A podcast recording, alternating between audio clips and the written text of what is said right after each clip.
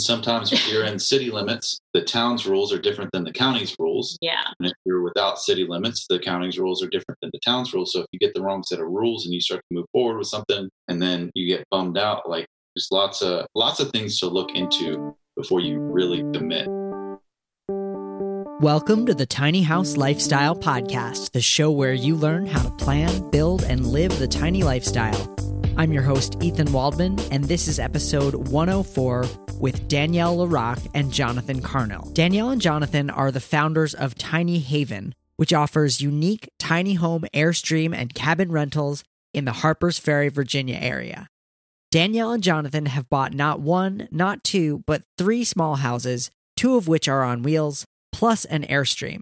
In addition, on the road to creating their business, they ran into some legal bumps that resulted in having to move all three of their homes. We'll cover it all on today's interview, so stick around.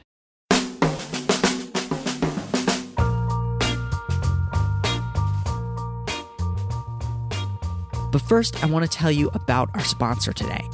The Tiny House Lifestyle podcast is brought to you by Tiny House Decisions.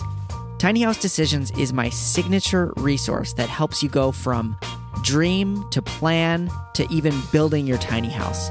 I'll tell you more about it after the show, but all you should know right now is that I'm offering 20% off for podcast listeners. Just head over to thetinyhouse.net slash THD and use the coupon code TINY. Again, that's thetinyhouse.net slash THD, coupon code TINY.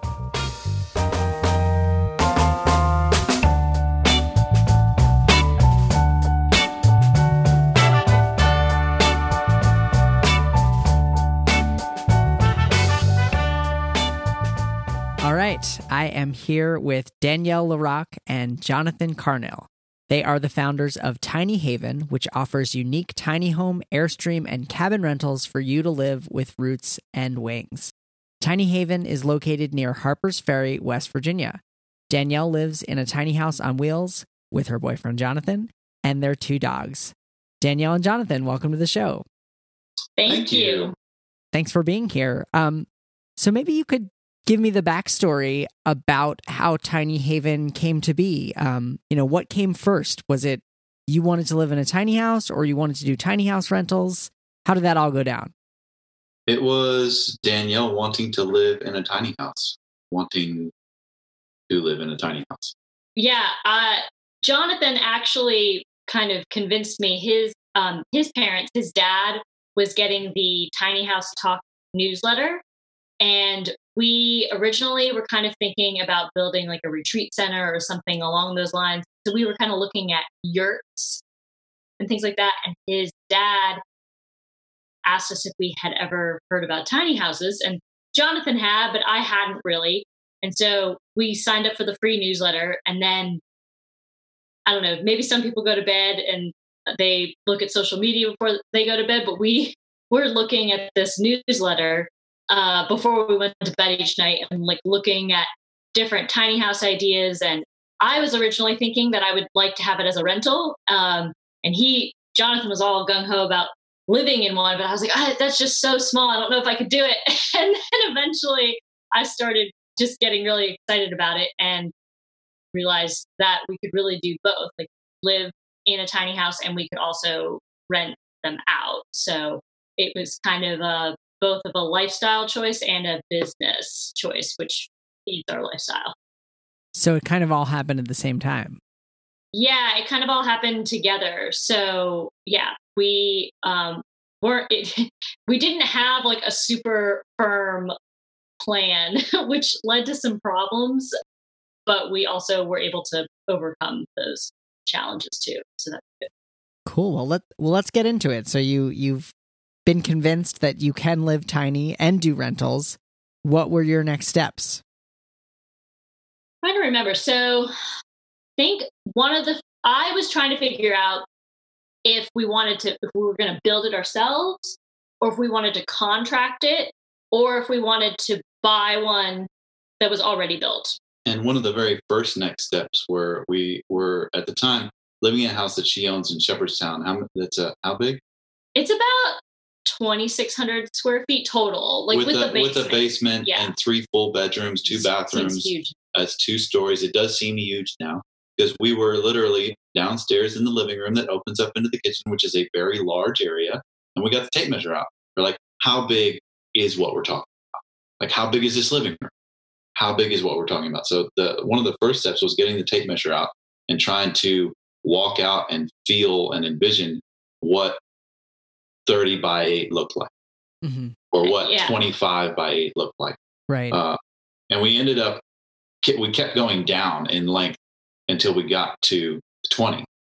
Yeah. So originally, I thought I wanted a huge tiny house, uh, like a 30 foot or a 28 foot tiny house, which I think is probably pretty common for maybe not everybody, but for a lot of people. Because you just think, like, okay, like I can go tiny, but I want the biggest tiny I can get. And and really, I, I, what we ended up deciding is we wanted to be able to tow them ourselves. Like we Okay. wanted to be able to around ourselves. So um, we uh, we ended up deciding that 20 foot was good.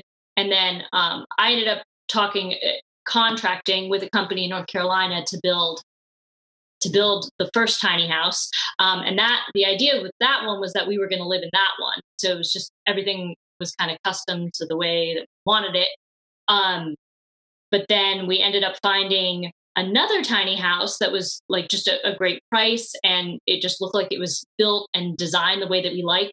We um, we bought that one, so that was a, a DIY built tiny house. Uh-huh. Um, and we also bought an Airstream trailer, a 1976 Airstream that uh, we did live in briefly, kind of while things were coming together. so there was just, yeah, all of the pieces kind of came together eventually, but like we didn't really have it necessarily all organized in like maybe the fashion that would provide less stress. so which one which one of those three is it that do you live in? so now we actually live in the the DIY one. Um, it, a guy in Louisiana built it, Mhm. and he was actually younger than us. Um, and he built it with his dad and his grandfather, I think. And family affair. and it's also a 20 foot tiny house. It's just uh, with a loft. They both have lofts, but they they're set up a little differently. And we just with we were moving tiny houses around for I could explain a little bit why we kept having to move them around. But um, we just ended up having that one nearby, and so we're like, well, this is the one we're going to live in. And so now we live in that one, and it actually works for us because it kind of has more storage for like it just sort of works for us for you know full time living but then the other one we we rent out full time on Airbnb. Nice. So is that the one that you live in is that egret or ginger? Yes. So Egret is the is the white tiny house, and Okay. that's the one we've been living in. Although we have plans to Airbnb, we've started kind of Airbnb that one because we also just recently bought a little mini school bus that we're we're going to convert into a tiny house. So we are kind of going to move into the the school bus and then be able to Airbnb all basically all three of our tinies, which we include the Airstream as a tiny house. Nice. And how how is it going with the rentals? Are you finding that people they're popular? Yes. They are really popular. we were starting to like feel a little scared because we had actually bought a property in um, the town that we were living in, which is Shepherdstown, West Virginia. And it was an unrestricted six acre property. We thought we were totally fine to do what we wanted to do. But then our neighbors complained about it and complained to the county. And then the county was trying to find, help us find a something that we could fit into for like what you know what we could be because we couldn't just have these ti- like they they didn't really know what a tiny house was even so Well, they did, but under their regulations in Jefferson County, we they they classify tiny homes as RVs, and under their regulations, you are not allowed to in Jefferson County use an RV as a full time uh, residence. You can live in it for six months out of the year, and then the other six months you have to either not be living in it or move it. I'm not sure of the specifics of the regulation there. Like, I don't know if you can uh, hook it up pull off the, the lot for a day and come back and then get your next six months in. Um, but they were very helpful. But at the same time, they still were not really willing to allow tiny homes on RVs. wheels. Yeah. tiny homes on wheels to be specific because a tiny home on a foundation they're like yeah that's fine um, they weren't ready to completely change their um, Yeah. It takes a long time to change zoning regulations. Sure. In our Now, was there would there be any difference if it's being rented out by the night rather than being used as a residence? So that's something. I mean, so I think that in different areas, this is this is why, like, I think this question is so important, and it's just like you just everybody just has to do their own research on like their specific area because in some areas that might be okay, but in where we were at, they said that it's we're not allowed to rent out an RV for any purpose, like whether it's Airbnb or whether it's like a longer term rental. So it just it it was starting once we kind of figured out that they said that we could be a campground and they were going to kind of treat the tiny houses as RVs which in which case like people with a tiny house could come and then stay on our property for like up to 180 days but then they were going to have to like move and it was it wasn't really what we were trying to do we were actually trying to create like a tiny house community because there's just there are several you know quite a few of them i guess but you know it just depends on where people live if that community is going to work for them. So we already had people like reaching out to us because they wanted to be able to live there and all that, but we just it was starting to become something that wasn't feasible to like do within the zoning, um, and we were going to have to put like even more money into it to make it like an approved campground. Yeah. So we ended up just selling that property and moving them around.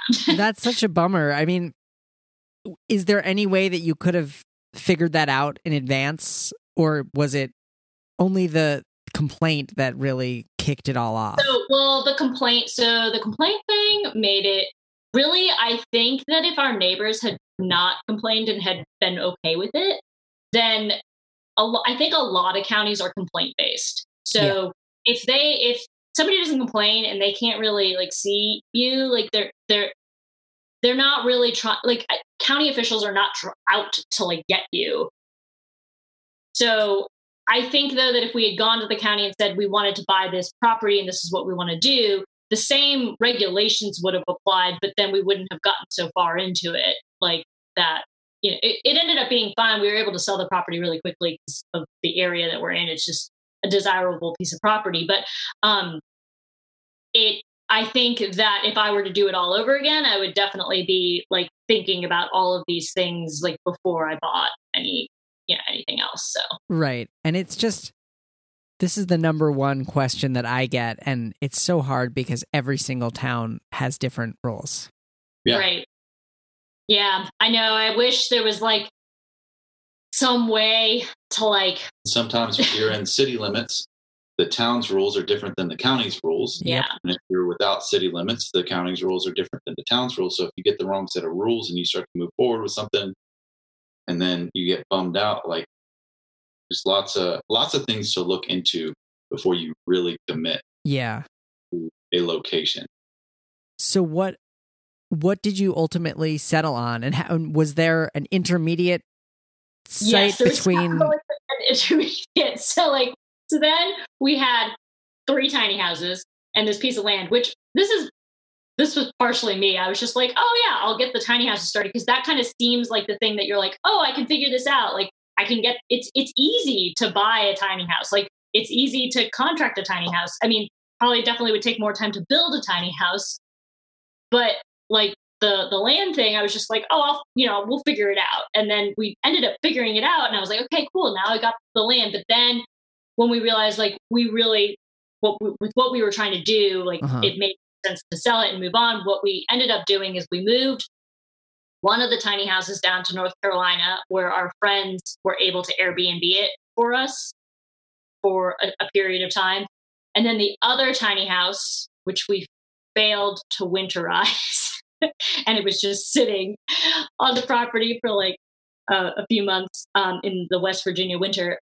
We ended up bringing it to Jonathan's parents' house, which has an HOA, and parking it in their driveway so that we could replace the water. We needed to hook it up to water and electric to make sure that everything worked. So we replaced the water heater. And the ironic thing was that none of the neighbors here complained. like, had it here for over a month. Got permission before we brought it. Yeah. We spoke with them before we brought it, and they seemed to be okay with it. And then was here for like a month, and they were like, there were no complaints. Nobody, nobody thought it was a big deal. Yeah. So I think getting permission definitely helps things. Yeah, at least smoothing things over with the neighbors. Yeah. Yeah.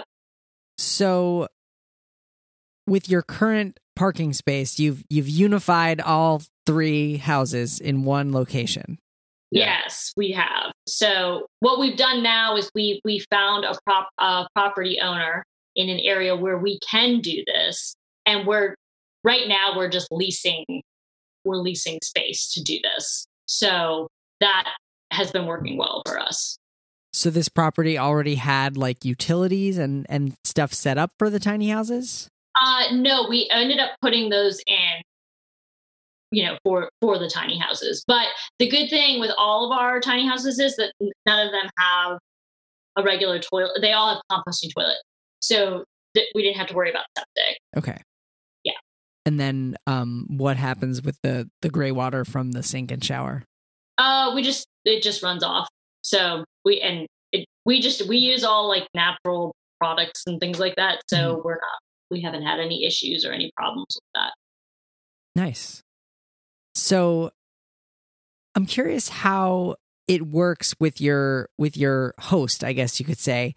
Do you pay them a fixed fee like per house? Do you share, you know, profits with them? How do you come up with that arrangement? Yeah, we uh we pay we just pay like a lot a lot fee. Mm-hmm. Um, so we just basically have a lease for each tiny house. At some point, we may, you know, combine it because we we do have the three. Uh, but it is nice to have one for each individual one in case we like were to sell something or or move something or whatever. So so that's worked out pretty well with us, and it just it works out good with the the property owner. So that's great. Yeah, that that sounds pretty ideal and um it sounds like you're kind of flying under the radar now. Uh, we we are allowed to do what we're what we're doing where we are, so that's working. Oh, that's good. That is working. Yeah. Nice, nice. And are you able to to rent the airstream through the winter? Yeah, we we are able to rent all three of our and we have rented all three of our tiny houses through the winter. So Harper's the area that we're we're kind of in the area of close to Harpers Ferry is a is a there's a lot of hiking. It's a historic town, Civil War stuff. And it's just kind of like one of those small towns. And we're only like an hour from DC, Washington, DC, and like an hour from Baltimore, Maryland. So kind of these bigger cities. So I think a lot of people like to just come to like do a, like a, a little getaway or whatever. So weekends are definitely really popular. But then in the warmer months, like we tend to get a lot of bookings or like certain like holidays and stuff. We'll get like day bookings too. Sure. Has it has there been like a slow season over the winter? Have you found? I was actually I was kind of nervous about it because I wasn't sure this was our first year. But I mean, and it's def- like it's definitely going to be busier in the spring, but it's still been like steady in the winter time. And we've had a pretty mild winter, but I think it's also again like just the like being near like kind of things that people like to do. It yeah. just out pretty well. But we're like preparing and like trying to get organized. We think that we're going to be like really slammed this, like when it gets to spring and summer. So, yeah. Are you doing all the like cleanings, flippings yourself? Yes. yes. we do a lot, a lot laundry and yes, a lot of cleaning. I feel like I'm just pretty much always cleaning something. yeah. I I can't imagine just doing three. That that's a lot. Yeah, I well, and it we know um, another gal uh, who well, we don't know her personally, but she's got tiny estates up in Pennsylvania, yep. and it's got like forty tiny houses up there, and I'm just like, wow, like she must have like a team of people, or she must be a superwoman because that's a lot. It's a lot to take care of and a lot to manage, and like having one tiny house, I feel like the maintenance and like managing stuff is is already kind of have to be on top of things, but then when you Yeah. have more, really got to pay attention. So Yeah, no, Abby definitely has like a staff up there, and I've I've actually interviewed her on the on the okay, show. yeah, I figured. Yeah, she's yeah, she's been around for a while. Yeah, I think I don't know if it still is, but at the time it was the like world's biggest tiny house community. Yeah, I wouldn't be surprised. There's a I lot. I wouldn't be surprised if she still holds that title either. Yeah.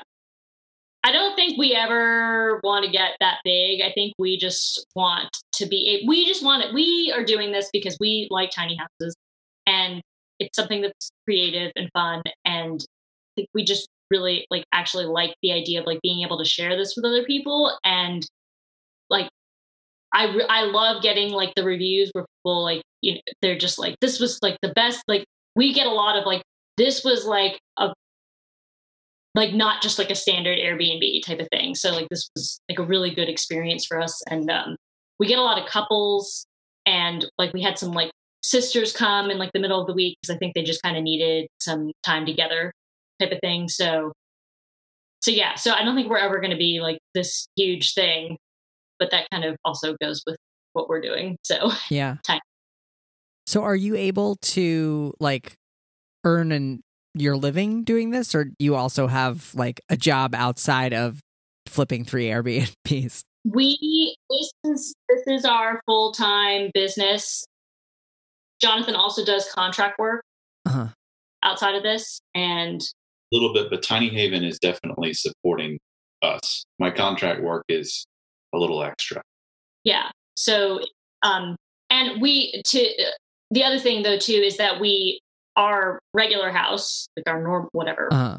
you want to normal quote unquote Traditional? traditional house house on foundation we rent that out so we we and we actually own another house that we rent out so well that's our cabin so if you go to tinyhavenliving.com our cabin we also either airbnb and right now we have full-time tenants in there too so so we basically kind of do a combination of like like long-term rentals and then like these vacation rentals Cool. Yeah, no, I saw the the hidden spring cabin. It looks really, really unique.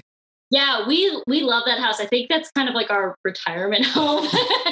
so we actually bought that property, that house, after we sold the property where it wasn't really going to work Okay. Because we we wanted something that we could either live in or we could rent out, and that's just like a it's about a 900 square foot house. So it's, It's- a small house. That's why we call it a cabin. Just in a great little spot. It's secluded, has a little stream in the back. Would you ever consider trying to put the uh, like a tiny house on that property as well? It would be really cool if we could. It's just the the way that property is set up. It's like a it, it's on like a hill. It's on, like it's a on very steep hill. quite a grade that drops down on kind of terrace levels, and it doesn't have its own driveway yet. Uh, We're- yeah. But that's something. It'd be a, a big project that we would need to save up for. But if we could get a nice driveway in there, it has space for a tiny home. It would be a nice little addition to where if we were living there, we could have another another tiny space for people to use. Yeah, nice. and then and again just going through all of like the the steps with like the county and stuff like that just to make sure yeah that's what we've just learned that the hard way Yeah. It seems like back to the tiny houses that, you know, both houses you've bought were kind of I don't want to say used, but they weren't you didn't like go to a builder and have a custom tiny house built for you, right? well we so one of them we did Okay. one one tiny house we did was a custom built and then another is the diy one that we bought Yeah. and then airstream was was also it was a renovated airstream so that so we've bought basically two used ones and had one custom one Are you going to do the school bus yourselves or yes so that will be our like That will be our, Our first build, project. Our yes. first build. So then we'll have done like bought something used, bought something new and custom, and bought and then done something ourselves.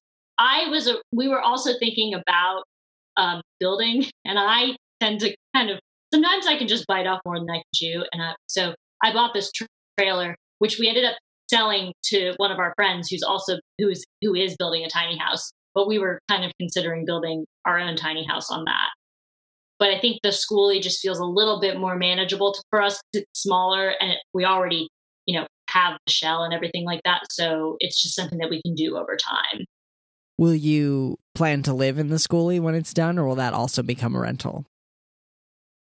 Basically, in my opinion, anything, any house that I own is like I'm either going to live in it or it's going to be rented out. Like it could be either. Um, but I think so. I think that the the idea with the schoolie is that we could use it to like go and visit people. So like Jonathan has family in New York, and I have family. My mom lives in Virginia now, but she's probably going to move to Florida soon, and my sister's in South Carolina. So, anyways, we have we have family up and down the East Coast, and then even on the West Coast. So we'd really like to be able to bounce around to all of those different locations with a space that we really like, where we won't necessarily be imposing on anybody, uh, but can still come to visit and bring the the dog. Yeah, we have two dogs. Yes. It's really all for the dogs. Maybe you need a separate dog tiny house that you can tow with the schoolie. That'd be a funny little trailer. That would be awesome. Well, it was funny too because we had a friend come over the other day and I was like, okay, I'm gonna get everything cleaned up. And then all of a sudden, like dogs just decided they were gonna like roughhouse and like start tearing up their toys. And I was like, Did you hear that I like wanted to clean? And Jonathan said, Oh, like they just want to show them what this house really is the, the dog house. Yes. Yeah. so two two tiny houses on wheels and one airstream. I'm curious if you have any lessons learned either about like the systems that are either working or not working, um, or the design. I see you're nodding, so maybe we'll start with systems. Right. Um, do you want Well, we just we just recently had an electrical issue with the RV and the, the so the airstream is set up like an rv rvs tend to have what they call shore power which is your direct plug-in power. And they also have a battery backup whereas our our two tiny houses are would just in the rv world be what you call shore power. They just have a plug-in. They have a really nice well laid out electrical box uh, Yep. or um, that that's labeled and, and is just electricity, so there's no DC to deal with. Where the uh, Airstream or a lot of uh, your your RVs have that that DC and AC system. DC meaning like battery power, so or solar. I mean, in our case, it's a battery, but you could also have solar. Um, and those have to be working correctly.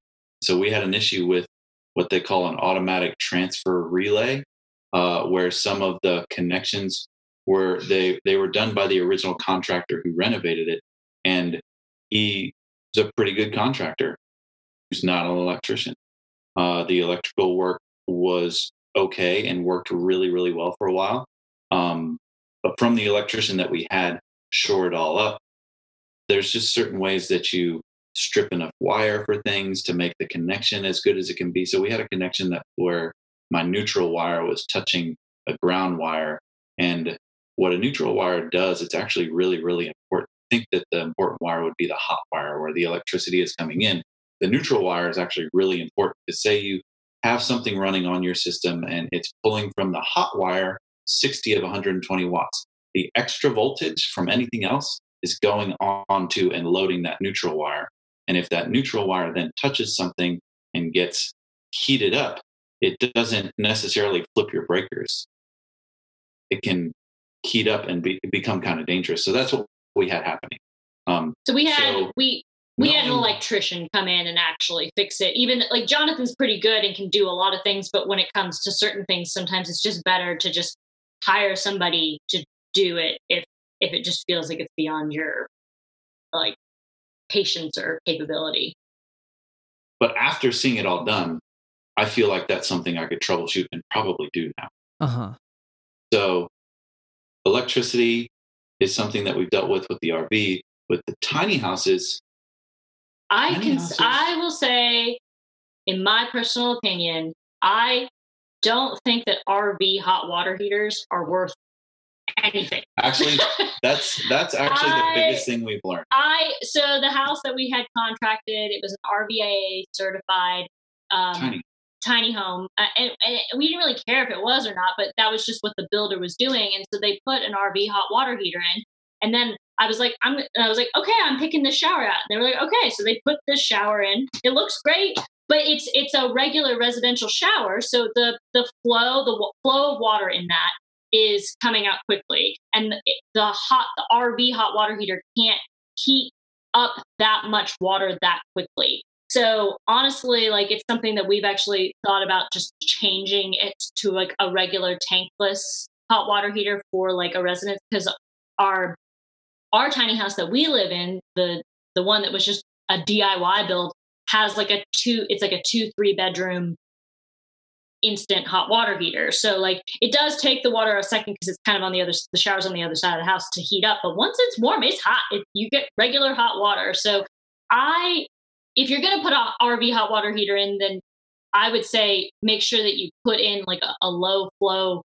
uh, like faucet or like a shower head because it, it, works better in the airstream than it does the tiny house. Right. And, and was that an electric on demand or was it um, no, it's propane. It's propane. Yeah. They're they're all propane, uh, which I think seems to work pretty well. Like the propane works well for us. Yeah.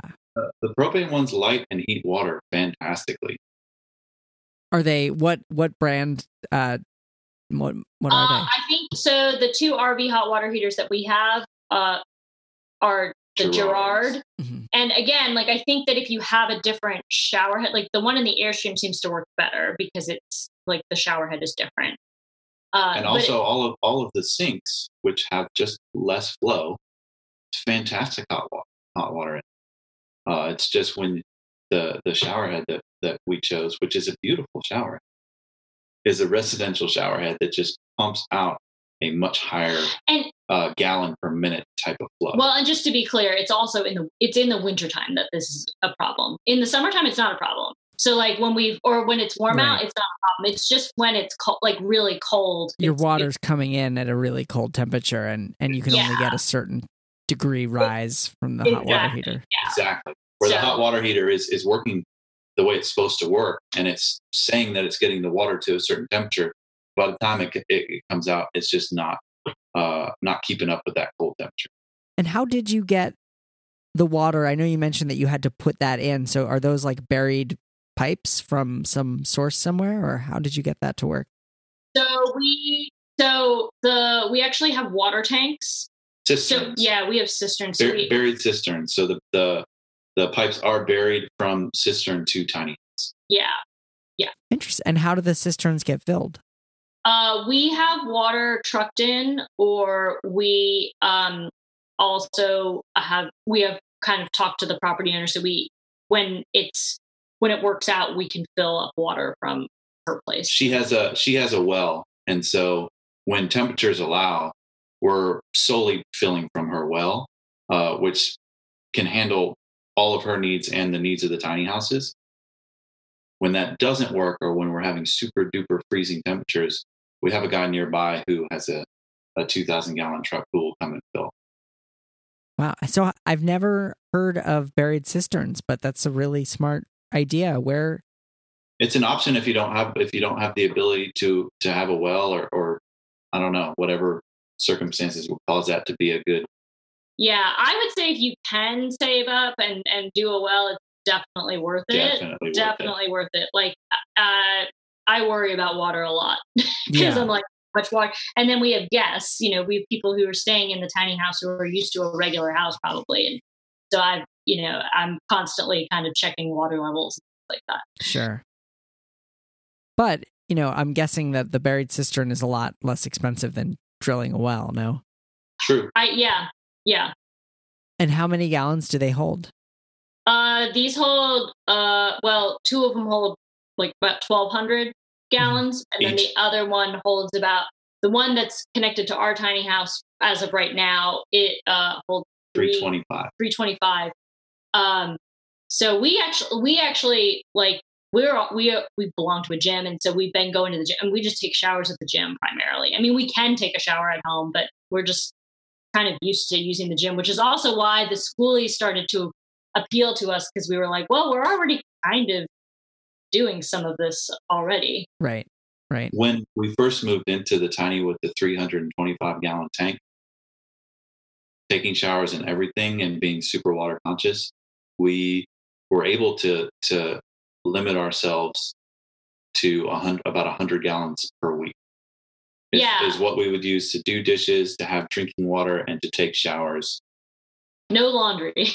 Uh, no longer. Yeah, but that that might be helpful for people too because I I think at one point I really wanted an off grid tiny house like and I wanted to be able to collect rainwater and all that kind of stuff. But depending on where you live, you might not really be able to unless you're really a water miser, like collect enough water to do that. So so with us being like really Water miser. yeah, with us being really uh, aware of our water uses, we were using about 14 gallons a day. That's that's pretty impressive. That's low compared to the average American, I'm sure. Right, right. And that's also because we have a composting toilet and we're doing our laundry offsite. So So I wanted to ask about the compost toilets. Um, what you know, since you do have multiple units, um, is there a particular model or brand that you prefer? yeah, we have so we have three separate toilets, Uh-huh. the Separett brand, Separett Villa. Yep. I didn't realize it, but there's there's one that's just Separett Villa AC, so it's it's just running off of regular power, and then there's one that can it's AC or DC, so it can run off of battery. But I accident so I basically accidentally bought two of the the ACDC, which the fan in that one isn't quite as strong Okay. as the as so I would recommend unless like you're really trying to be off grid, if you want to put a nice composting toilet in, get the Separett Villa AC. And then we also have in the in the airstream because the bathroom is smaller that we have a, a nature's head composting toilet Mhm. and there's definitely th- pros and cons to both of them. The nature's head you have to empty the the urine bucket Manually. manually You have to separate it from the toilet and go empty it in Go empty your it out. designated spot. but the but the solids in the back are composting the whole time. So there's uh, really as long as that fan's on, there's no smell, and even if the fan is off, there's really not a smell from that. Unless you turn it. versus versus the Separett. Uh, what we have found it's like that that fan has to be on, otherwise it's going to start. You're going to smell the solids. But the nice thing about the Separett is you don't the you don't have to the the, The urine. hooks into the gray water system. Okay. And just flows out. This flows Yeah. right out. Is um and then the solids they're not really getting like dried out like they are in the nature's head. Right, right. Not in the same fashion. Uh, that's why the fan is so important. And are you having do you empty them after each guest or like once a week or Yeah, we so we we the the nature's uh, sorry the Separett we empty out after each guest. The nature's head it breaks it it breaks it down quickly enough, and we have like peat moss and, and stuff in there that we we empty the urine out. So basically, like the our idea, you know, it's like the toilet is sanitary and going to like not smell for Right. guests is basically what we're we're going for. So. Yeah. And are you um sorry, there's so many poop questions, but you know, it's what everybody is interested in. yeah, Those are my favorite. Yeah. Um is it like are you using just like a plastic bag in the compost toilet and then you're just throwing it out or are you actually then composting that on site? Well, so you could compost it. We we use compostable bags in the in the Separett toilet, and we do just throw throw them out. Uh, the and when we do empty the nature's head, uh, we also throw that out. So I mean, if you really wanted to, you totally could compost it, and they like give instructions on that. But for us, it's just at this point, it's just easier and kind of like we're not really work like we just know that at least you know you throw your dog's poop out and it goes to the landfill like we're just gonna throw it Um, but it goes in that compostable bag, so it is going to biodegrade better than other things. But also, we're just not set up to do it yet. It's so, it would be so easy to do. The Separett systems usually come with an extra bucket, and they're Yep. meant to be set out and catch some sunlight and some air, and that's how. So you would be switching buckets out and, and then uh, allowing it to compost on its own for some time outdoors, and then if you have a, a space designated for compost, food and and uh and human waste compost that you you had a use for, like I really once we get more laid in, I'd love to have the tiny setup, the guests coming in, and also have a garden where I could be composting this stuff. Yeah. And you and having a use for it and not just yeah, throwing not just it, the, not just not throwing it out, basically. And and Um, I know that be there's really, really easy to change a couple of habits and do that. I know that there's definitely like who are far more experienced in that, like the humanure book and like that type of thing. Like if people are interested in learning more about that. Definitely. Well, I'm always curious to hear how how people who are renting tiny houses do it. Because you know we've got the humanure style toilet in our house and we've composted that on site you know in a compost bin that i built for years. But there's it's one thing doing your own pee and poop and it's another thing doing like strangers pee and poop and times times three or four houses I don't know. I get uh, so It'd be a big it's compost. it's funny. I should like put it like picture like, hey, I'm the one who cleans up after you. Yeah. Like, so we've definitely given like a lot of like instructions for people. Like, this is how you use the toilet. 'Cause At first because guys have to sit down yeah, exactly. At first, our instructions weren't so clear, and so I'd be like, oh my god. But really, if people are using the toilet properly, it's really not difficult to to clean. right Um, so it, I, I mean, I just, I, I don't know how many times I've done it now. I, I do it all the time. So Right. I'm just, do it. you're desensitized yeah. At this point, it's kind of, I, don't know. It's funny. My sister has a, a baby, a uh, new baby. It's her first baby, and so she, you know, she's talking about, you know, diaper changing, and I'm cleaning out compost and toilet. Yeah. well, you're both doing it then in in Right. your own way. Do you have any tips on how to find land like a, a situation kind of like you've found where you you don't own the land but you're renting, you're leasing the space? I guess I'm asking selfishly like because we're starting to look for a new spot for our tiny house and we want to be able to use it sometimes and Airbnb at other times.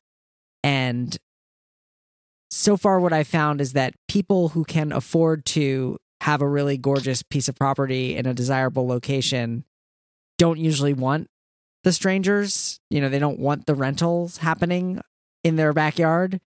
Yep. And so I'm curious, you know, any tips on on finding some somebody who owns good land and is looking for that mutually beneficial situation. Yeah, I mean, it just it just sort of like we just happened to know somebody and it just ended up working out. But I think Nice. it it it be like when we've done Airbnb stuff with people in the past and we're on their land. What we've also like the the way that I guess it helps if if you want to Airbnb your tiny house is like we've literally just split profit 50-50 with people. But then when we do when we do that, we're not paying a, a- like we're not paying a monthly rate. So Right. basically, it's like when there's a booking, they get money, we get money, and if it's if there's no bookings, then like we There's don't have no to money. pay any. Right. So um, so we've we've done it that way, and that that did work out pretty well. Um, and so I think it's just probably finding somebody who has the has the space and has the property, but also like wants the like the side income as Right. well. Right. Great. So yeah, Well, one thing that I like to ask all my guests is what are two or three resources um, that helped you out on your tiny house journey that you could share with us? okay, yeah. The lovable rednecks of YouTube, or the lovable tiny house folks of YouTube, Yeah. because they're there too. yeah sometimes if you have a problem like Because I one of the it. one of the things that we YouTubed recently was skirting our tiny house for as cheaply as we could do it because we were feeling a little bit strapped at the time. Uh-huh. I had this whole idea of using T10 plywood and R13 stapling insulation on the inside of it and creating this certain look that I wanted. And it was going to be hundreds of dollars and lots of hours of work. And I saw a guy who was using one inch thick foam panels that come in four by eight sheets. You can buy them at Lowe's. You Mhm. paint one side of them and you either just prop them with like bricks or cinder blocks, or like I double stick tape them to the frame of my tiny house, and it made a huge difference. And it cost less than a hundred dollars. Nice. Yeah. So uh, that's one. I I went to the tiny home builders workshop. trying to remember his last name. His first name. Dan Louche. Yeah, I love Dan. Dan's great. Uh, I will. I definitely would promote him. Uh, I I got a lot out of that workshop. Just so you know, you're not building a whole tiny house in a weekend. Like some people were like giving feedback like that. I'm like, why do you think that you're going to build a whole tiny house in a weekend? Like that is not like reasonable. Like, but you learn like all of the different steps and things like that. And I thought that that was helpful. And it was nice to just talk to other people who were like, some people were there because they wanted to build their own, but some people were there because they wanted to just learn more about like the tiny house. So I thought that that was a really good resource. Um, YouTube and what else? Um, trying to think. I mean, that tiny house, like being able to talk to other people who are in like who have done tiny house stuff. Like I think that like this podcast is is helpful. I didn't I didn't know about it at the time, but like being able to like listen to other people's stories. I I read I was looking at this one tiny house that I was thinking about buying that a couple built, and they had an entire blog of like every single step, God, like that, uh, everything that they did, and it was it was super helpful to see it from like start to finish, like how they did it. So I think I, I don't even know if that blog is still around. I, I think they kind of had it specifically to sell their tiny house, but um, I I kind of found information that way. So I think like I know you have like an online community for or is it an online community for like tiny house like yeah that among among the many things that i do i have an online community um, called tiny house engage. Yeah. Where people are either building or seriously planning and some dwellers too just kind of coming together in a private online space. Yeah i um uh, I didn't again I didn't know about that at the time when we were kind of getting everything going, but uh, I think that being able to talk to other people and like have a forum or have a way to like get some of your questions answered ahead of time like is just helpful because then you can like you can plan but then like it also probably gives you more motivation to like get going and start doing stuff. Absolutely. Well doesn't seem like you um are any worse for wear. Congratulations on on your accomplishments. Luckily that you can move them around. Yeah. So like, yeah. you know, when things go a little bit amiss, like you're like, okay, like this is a little bit complicated, but it is on wheels. Yep. So yep. have moved them a lot. Nice. Great. Well, Danielle LaRock and Jonathan Carnell, thank you so much for being guests on the show today. This was great. Yeah, this was awesome. awesome. Yeah. Thank you so much. Thank you so much to Danielle LaRock and Jonathan Carnell for being guests on the show. You can find the show notes, including lots of photos of Tiny Haven, at thetinyhouse.net slash 104. Again, that's thetinyhouse.net slash 104. Now, I want to tell you a little bit more about our sponsor today, which is the guide Tiny House Decisions. Tiny House Decisions is a comprehensive field guide to help aspiring tiny house builders make the right choices for their unique homes. In it, you go through the decisions that I made, what I ultimately decided for my own house and why, and how those decisions affected the overall project. I'll help you identify key choices and understand the relationships between them so you can plan your house effectively without spending countless hours researching. The guide has helped readers save hundreds or even thousands of dollars on their tiny houses by avoiding common mistakes. And most important, it will help you feel confident about the choices you're making because you'll know they're the right decisions for you. To learn more, head over to thetinyhouse.net slash THD. Again, that's thetinyhouse.net slash THD and use the coupon code TINY when you check out for 20% off any package. Well, that's all for now. I'm your host, Ethan Waldman, and I'll be back next week with another episode of the Tiny House Lifestyle Podcast.